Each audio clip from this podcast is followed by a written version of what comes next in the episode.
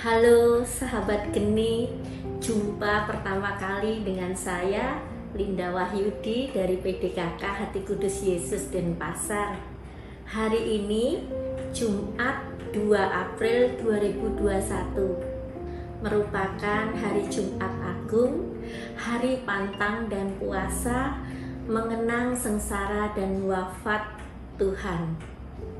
Gereja mengajak kita untuk merenungkan kisah sengsara Tuhan kita Yesus Kristus dari Injil Yohanes bab 18 ayat 1 sampai 19 ayat 42. Sahabat-sahabat geni yang terkasih, hari ini gereja mengajak kita untuk merenungkan kisah sengsara Tuhan kita Yesus Kristus apakah benar kita mau merenungkannya?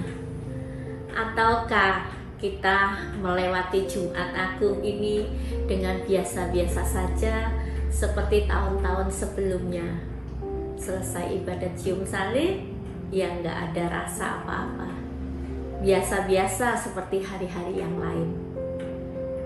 Sahabat-sahabat yang terkasih Yesus menderita sengsara dan wafat demi melaksanakan kehendak Bapa itu sudah sangat jelas bagi kita semua.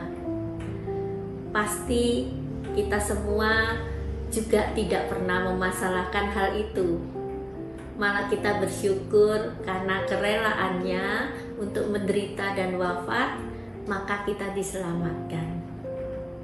Tetapi lain halnya kalau kita sendiri yang harus menderita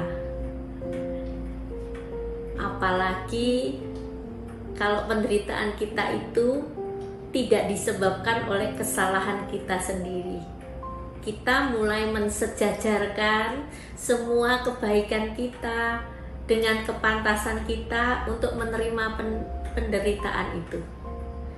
Kita menjadi tidak terima dan mulai memasalahkan kebaikan Tuhan, cinta Tuhan, dan keadilan Tuhan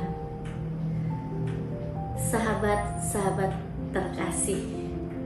Renungan kisah sengsara hari ini mengingatkan kita lagi tentang penderitaan dan kematian Yesus yang memang menjadi jaminan keselamatan kita semua. Tetapi bukan hanya itu, ternyata di dalamnya juga terkandung nilai bahwa penderitaan dan salib adalah merupakan jalan juga bagi kita yang mau mengikuti Dia. Mengapa harus demikian? Tidak cukupkah sengsara dan kematian Tuhan Yesus untuk menghapuskan semua bentuk kesengsaraan di dunia ini? Dunia memang sudah diselamatkan oleh wafat dan kematiannya tetapi keselamatan yang dihasilkan oleh kematian Yesus belum tuntas dan selesai sepenuhnya. Kesempurnaan keselamatan itu baru akan terjadi nanti pada akhir zaman. Dan menjadi tugas kita lah untuk menunjukkan kepada dunia bahwa seluruh dunia itu sudah diselamatkan karena itu, jika ada penderitaan, kesengsaraan, ketidakadilan, dan penindasan di dunia, kita harus ikut memberi kesaksian bahwa hal itu bukan akhir dari hidup ini. Jangan putus asa. Tuhan sudah memberi jaminan keselamatan dengan sengsara dan wafatnya. Karena itu kita diajak untuk ikut membangun dunia ini, memperjuangkan keadilan. Selamat mengikuti ibadat Jumat Agung. Saatnya kita untuk merenungkan kisah sengsara Yesus yang selalu mengingatkan kita bahwa keselamatan Tuhan itu bukan hanya untuk diri kita sendiri, melainkan untuk seluruh umat di dunia ini. Dan tugas kita lah untuk meneruskan berita tentang keselamatan Tuhan ini kepada seluruh dunia. Kata Yesus kepada Petrus, "Sarungkanlah pedangmu itu. Bukankah aku harus minum cawan yang diberikan Bapa kepadaku?" Yohanes 18 ayat 11. Marilah kita berdoa. Di dalam nama Bapa dan Putra dan Roh Kudus. Amin. Allah Bapa di surga, terima kasih.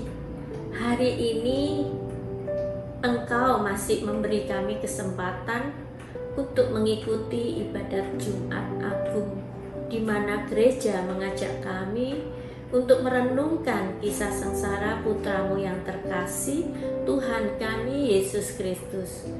Semoga buah dari perenungan kami kali ini semakin menumbuhkan semangat kami untuk meneruskan kabar penyelamatanmu ini kepada seluruh dunia.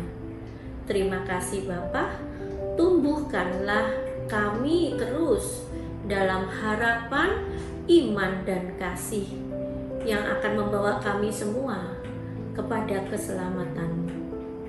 Semoga Tuhan memberkati kita, melindungi kita terhadap dosa, dan menghantar kita ke hidup yang kekal. Amin. Di dalam nama Bapa dan Putra dan Roh Kudus. Amin.